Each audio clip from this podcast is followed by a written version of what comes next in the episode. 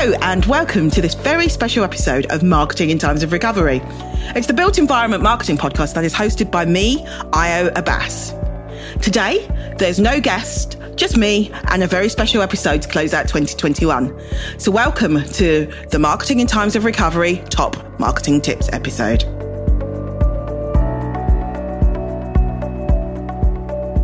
This special episode, I'll be bringing together some of the truth bombs and key advice given by my amazing guests during the year.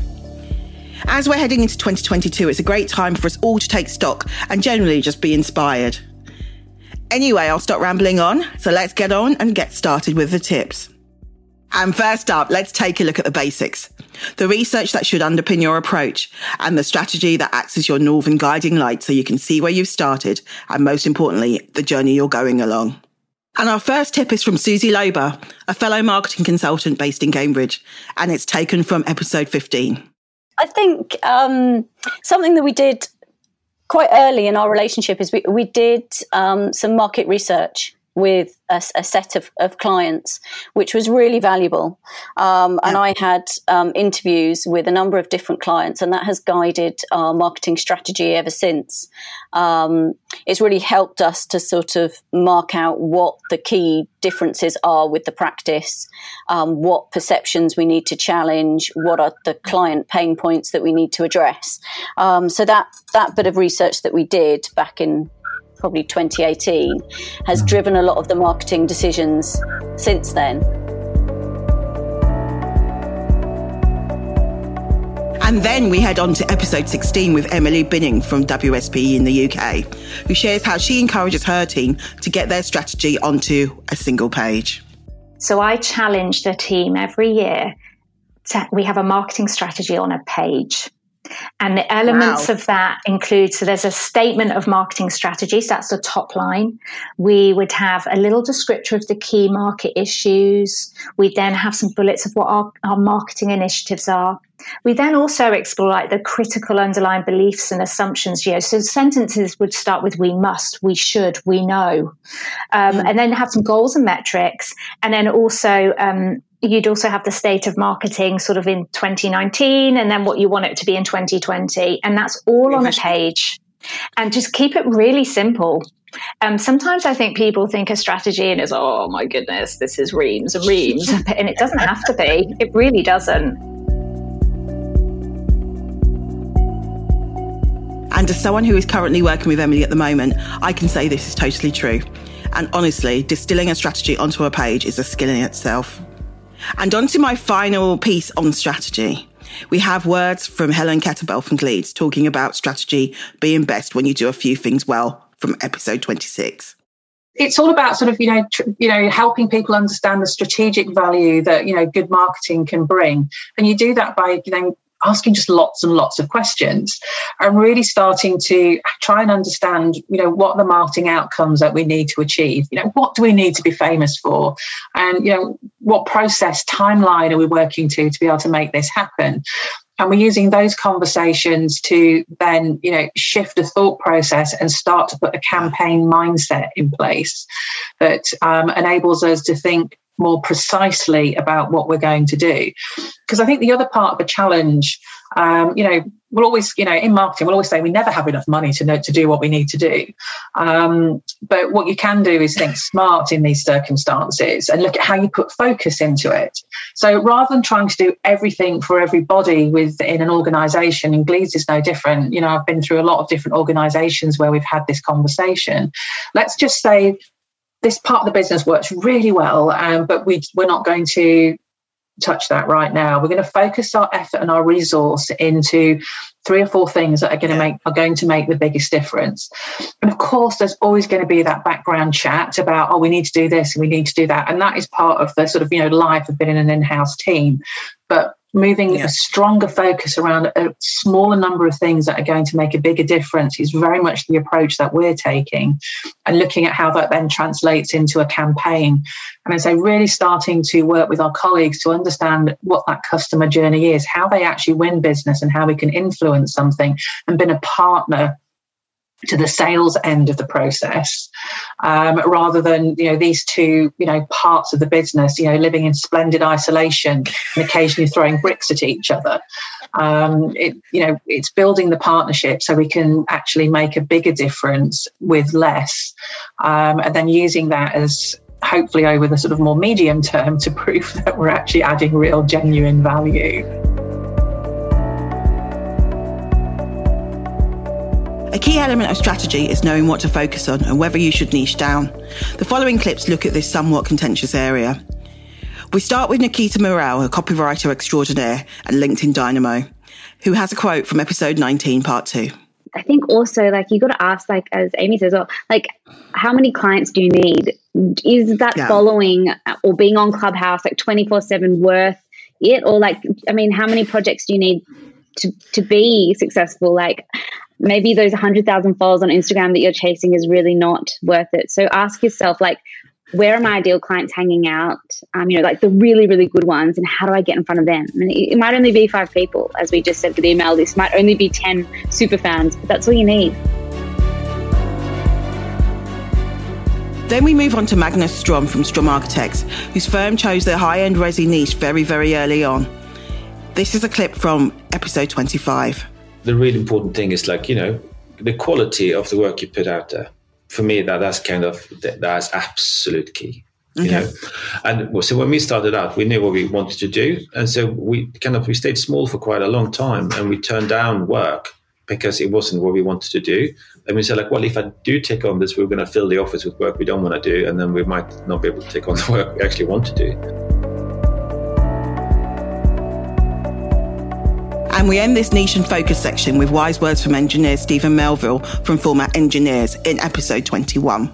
I think one of the important things is in marketing is having an ex- identify having an expertise that you feel passionate about. You haven't just made up because it makes it makes money, and then just going for it and relentlessly going for it and being really good at it, and that pays off. With COP26 happening in Glasgow this year and the rise of environmental social governance, aka ESG, and what seems like an ever evolving global pandemic, being a responsible business has risen in importance. And here is a timely quote from Rebecca Snow from Stiff + Trevillion in episode 20 one of the things that we've done that I've really enjoyed and I, I think has actually ended up being a, a real bonus is, is um, implementing implementing our responsible business plan, which sounds again really boring, but we we um, we've worked with Heart of the City, um, who are fantastic. They're a charity and they are immensely supportive to small and large businesses, um, and working with someone to give a framework helped me. So we, we look at um, our staff, we look at the local environment, and we look at our impact on the sort of larger environment, you know, the world, I guess. And of course, we can't talk about ESG and being a responsible business without heading back to the core of our values and our purpose. In episode 23, parts one and two, Danielle Regan and Dave Hendy from Mace shared about the journey that they went on to help Mace find its new purpose and the huge internal comms exercise which they openly undertook. We'd been talking kind of pre lockdown about our purpose and becoming more of a purpose led organisations. It was kind of on the on on certainly on Mark Reynolds, the CEO's mind, to really do that reflection about you know why we exist, kind of beyond you know making a, a profit. And and Mark's been really instrumental in driving the responsible business agenda and, and the carbon agenda, and you know Mace Foundation, our, our, our charity. So he, I think he really wanted to kind of formalize that in, in a way that sort of linked in with the business strategy and, and the vision for the future.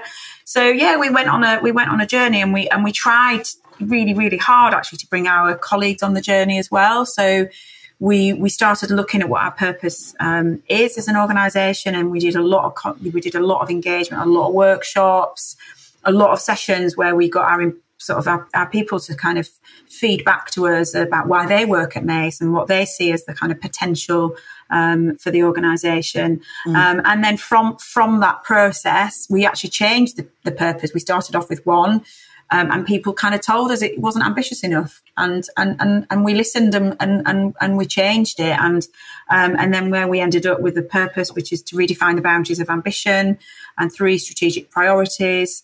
Um, and a new business strategy, which is you know really focused on kind of six main growth sectors. Um, and what is so so fascinating about this actually is I've been involved in three uh, business strategies now at Mace. I've been with the business for 13 years, and the least interesting thing about this business strategy are the numbers.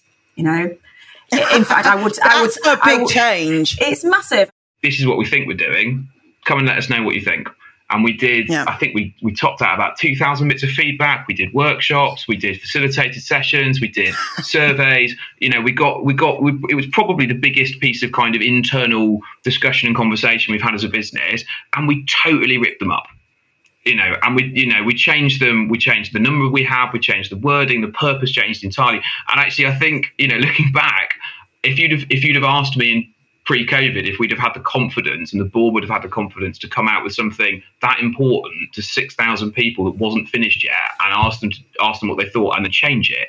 You know, I think a lot sometimes when people yeah. go out with stuff like that for, for ideas and suggestions, they're kind of they know where they're going to end up. You know, it's not really a conversation. Yeah. It's, it's give us a stamp and tell us we're doing the right thing. And in this case, it was you know what you're not, and we went back and we changed it.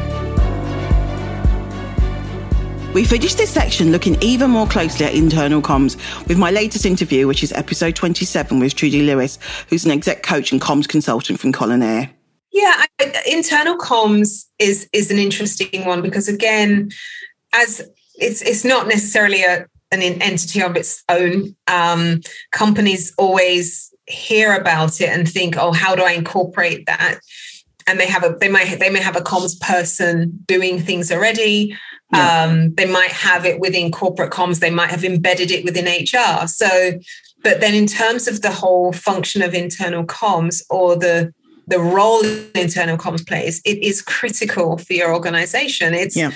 very much a case of the internal expression of the brand. And, and you know, for most of us from the industry, feel very strongly about the fact that the brand needs to be shaped from internal and then expressed outwardly. Yeah. Now, a lot of companies do it the other way around. You know, we create this external brand for the customer, but in reality, a stronger brand, and, and you know, research shows it, a stronger brand is actually set up shaped through the employees and then pushed outwards. So the messaging comes from within. You yeah. know, you've got your purpose clear, you know who you are as an organization, your employees understand the part they play and and they feel passionate about what they're doing and why they're doing it once you understand that that's where the brand kind of pushes out. And so that brand narrative that you've developed for the external gets shaped by those group by that group of people. So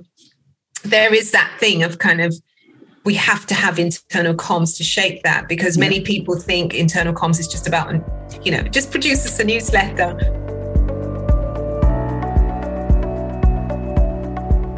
And now let's move on to websites. Their importance has grown in a world where face to face meetings have become far more complicated. So let's start off with a hint from James Solly from episode 21, where he talks about making your website personal. Like if you have a website where you're young practice doing this and that, and it's like, please get in contact, info at xyz.com. And it's no, who are we? Who are you going to be dealing with? I think as a small practice, accept that people want to work with people. They don't want to work with a machine. And then we move on to episode 19, part three, with Nikita Morell talking about her approach for developing website content for her clients, which starts with research. Every website copywriting project I do, I interview five to 10 of their past clients. So I sit on the phone and I'm like, I ask them questions, you know, how did you find working with them? What were your objections before you started working? As you said, Amy, you know, like they might say, oh, I just thought the architect would just not listen to me, or they'd just run with their own ideas, or they're trying to create an award winning house or something and not really taking my needs into consideration, or whatever it is.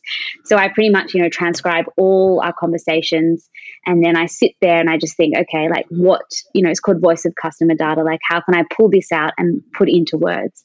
So a lot goes on behind the scenes to get to get those words. So I think um, going back to your question is one of the biggest thing they can really do is really get to know like what type of clients do they want to keep working with and how do those clients talk like do these clients talk in archie babble or do they talk in just a normal conversation and like a really good tip if you're if you're an architect and you know you have to get to your website copy and you're kind of scared of that blank page, I always just say go into Google Docs, you know, click onto that um, voice typing tool and just start talking to your computer. Like that's the best way yeah. to kind of to get that conversational, you know, write like you speak. So just start talking about your practice, why you started it, and then that almost forms the basis of of your copy. You know, don't sit there trying to be like, how can I sound smart? And that's when you just come up with I've been trying that. I've been there too. Like, yeah, I know, I do that every day. But like, you just sometimes just have to be your, you know, like yourself and, and, and write like you speak.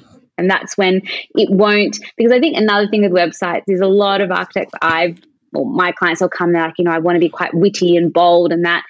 Then I'm talking to them and they're so introverted. And I'm like, someone's going to look at your website and there's like bold colors and flashing and they're going to meet you and you're like so shy. Like that causes mistrust and misalignment, right? Like, your website has to reflect who you are. And after websites, it's time to turn our attention to all things social.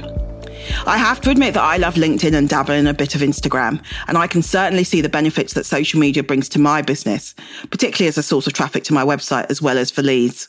This section kicks off with a quote from Vivi Korama Kala from Jestico and Whiles in episode 22, talking about consistency on social. So social media is su- can be such a huge effort, you know. Um, but what I find with um, social media is that consistency is key. That's what yeah. I've, you know, over the years, it's what I've learned. And um, firstly, one of the things that we asked ourselves as a practice was which channels our clients and collaborators are most likely to be using. Yeah. Um, you know, you don't want to spread yourself too thin. Um, you want to go to where your clients are already. And now we head on to a truth bomb from Dave Sharp, giving some sage advice for new practices looking to get started on Instagram now from episode 19, part two.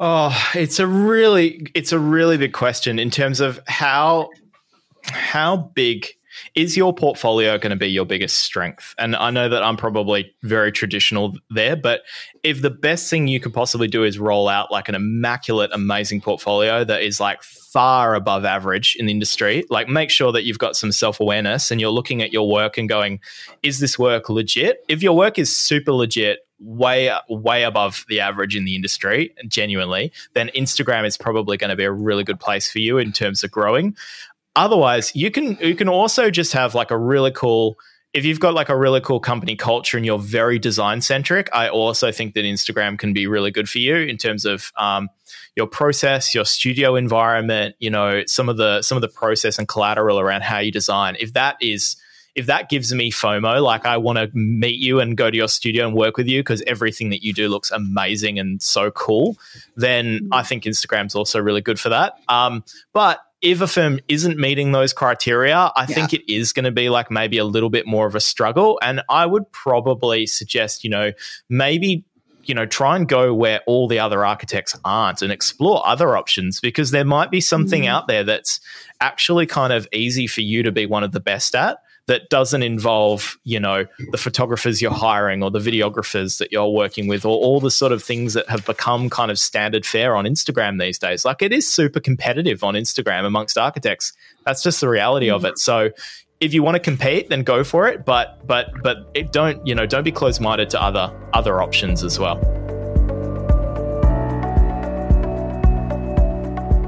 LinkedIn is, by all accounts, the main platform for business. So, in episode 26, Helen Kettleborough from Gleeds gives her take on how they're using LinkedIn to drive growth in their business. We, we work really closely with um, the, sort of the in-house um, compliance team to ensure that our LinkedIn, our social media guidelines are all sort of in the right place with the right advice. Um, so there's a sort of a there's, a there's a very formal framework that sits around it. Um, but you know, it's like it's like anything else. You sort of find the people who are most enthusiastic and help them, and then use those people as the trailblazers to get more people involved.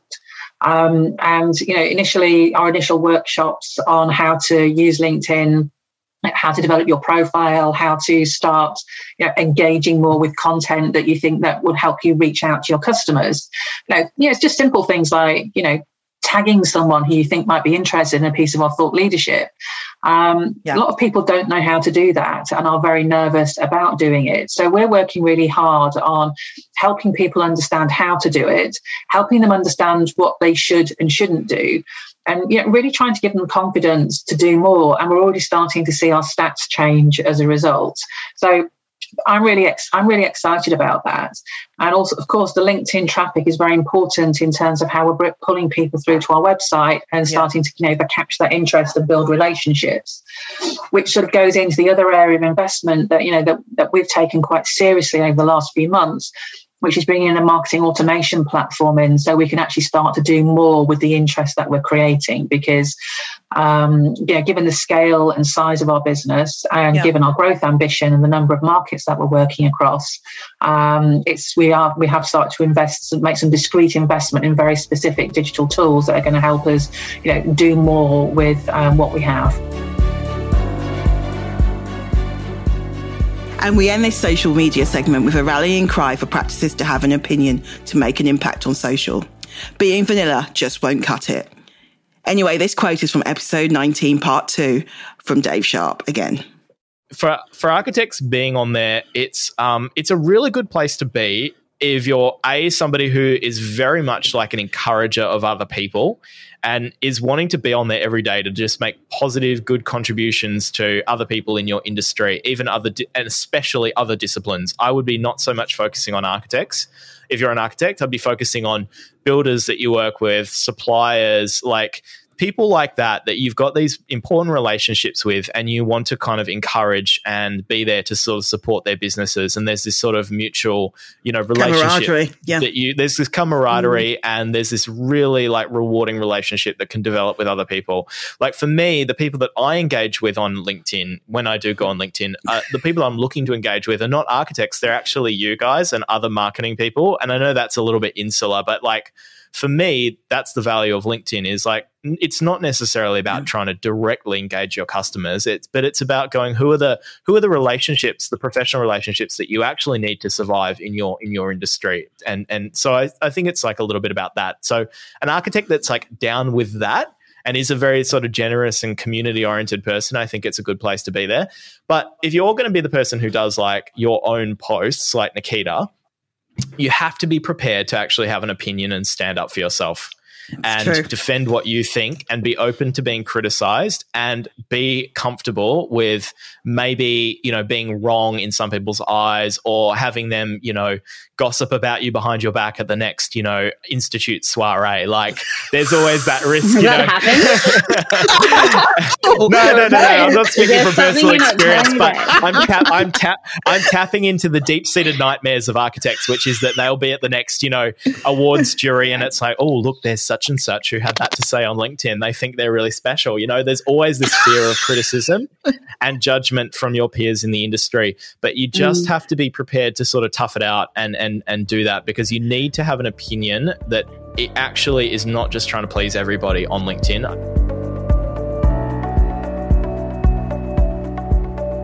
And now we head over to business development. If it's one on your agenda for 2022, do check out episode 24 with Iben Falconer from SOM. She gives so much useful advice and tips on what to do in terms of BD, including this one. Well, I guess there's there's both like a, the carrot and the stick model, right? Like there's, uh, yeah. you know, right. The the stick is that we have we have goals uh, and we need to meet them globally. So like we just got to do it, uh, and that probably works for a certain percentage of our of our group. Um, I guess I guess the others, you know, I, I some people it's not terribly hard to get them. Well, let's see. Let me think this through. How do you get people fired up?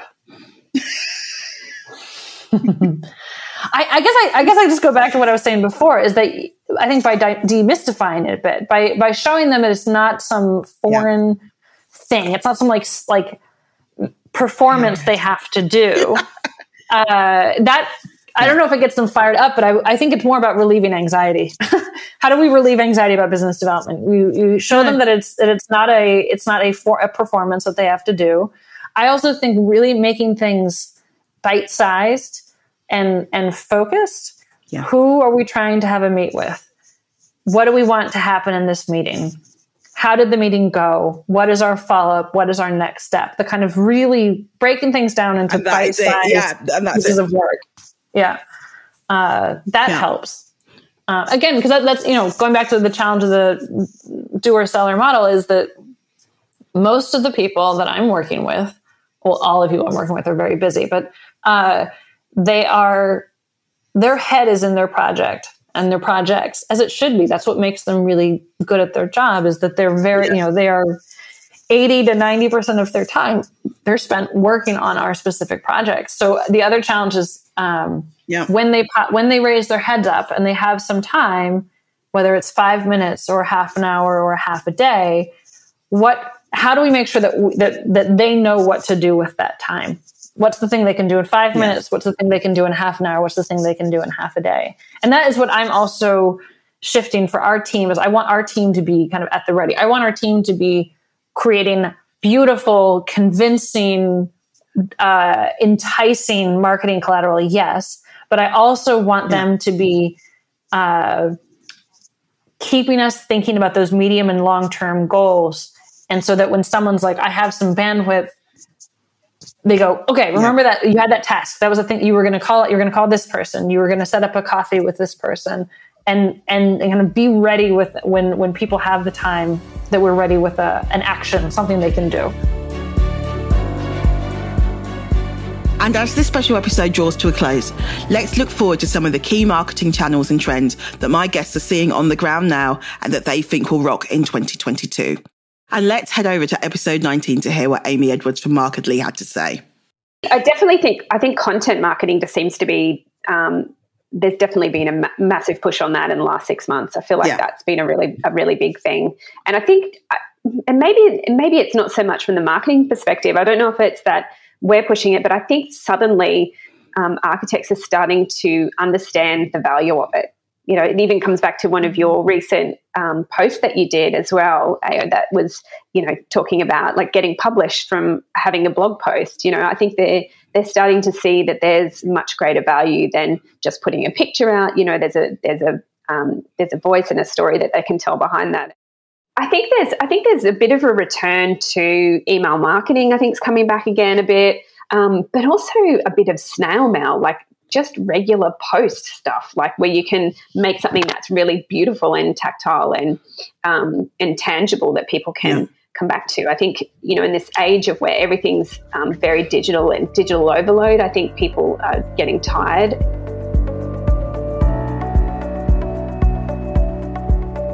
And finally, let's close out with the fact that I believe that marketing shouldn't be a chore.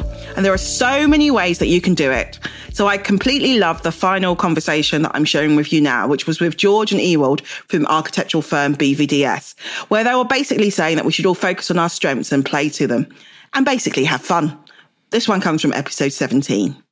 No, I, th- I think with the fun thing, I think I mean more like just we should be enjoying our marketing because we should be we should be enjoying what we do, which we do. Yeah. So therefore, we enjoy talking about it and we enjoy telling people about it. But also, we've now got the confidence to go. It's okay for us to pick platforms that we think work better for us and platforms that don't.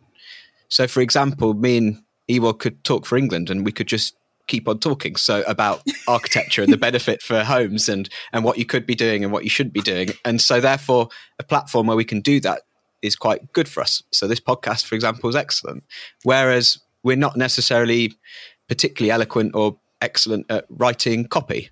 So if we don't have a budget to pay somebody to do that for us, do we want to be spending our time doing something that we maybe don't feel we're that strong at and um, yeah. and takes us that bit more effort, or should we just focus on on something else? So it's it's that kind of approach.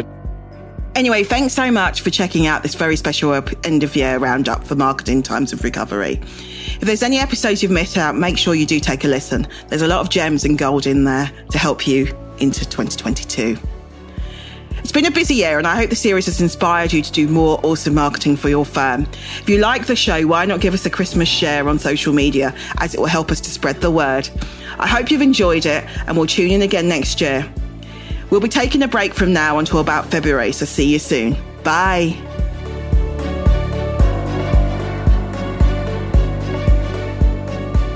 Thanks so much for listening to the latest episode of Marketing in Times of Recovery. And I'm your host, Ayo Abbas. If you want to find out more about the bi weekly show, do check out the show notes, which will give you more information about who the guests are and all the things we've covered. Uh, and if you're listening on Apple or Spotify, make sure you hit the subscribe button so you don't miss out on an episode. Until next time, bye.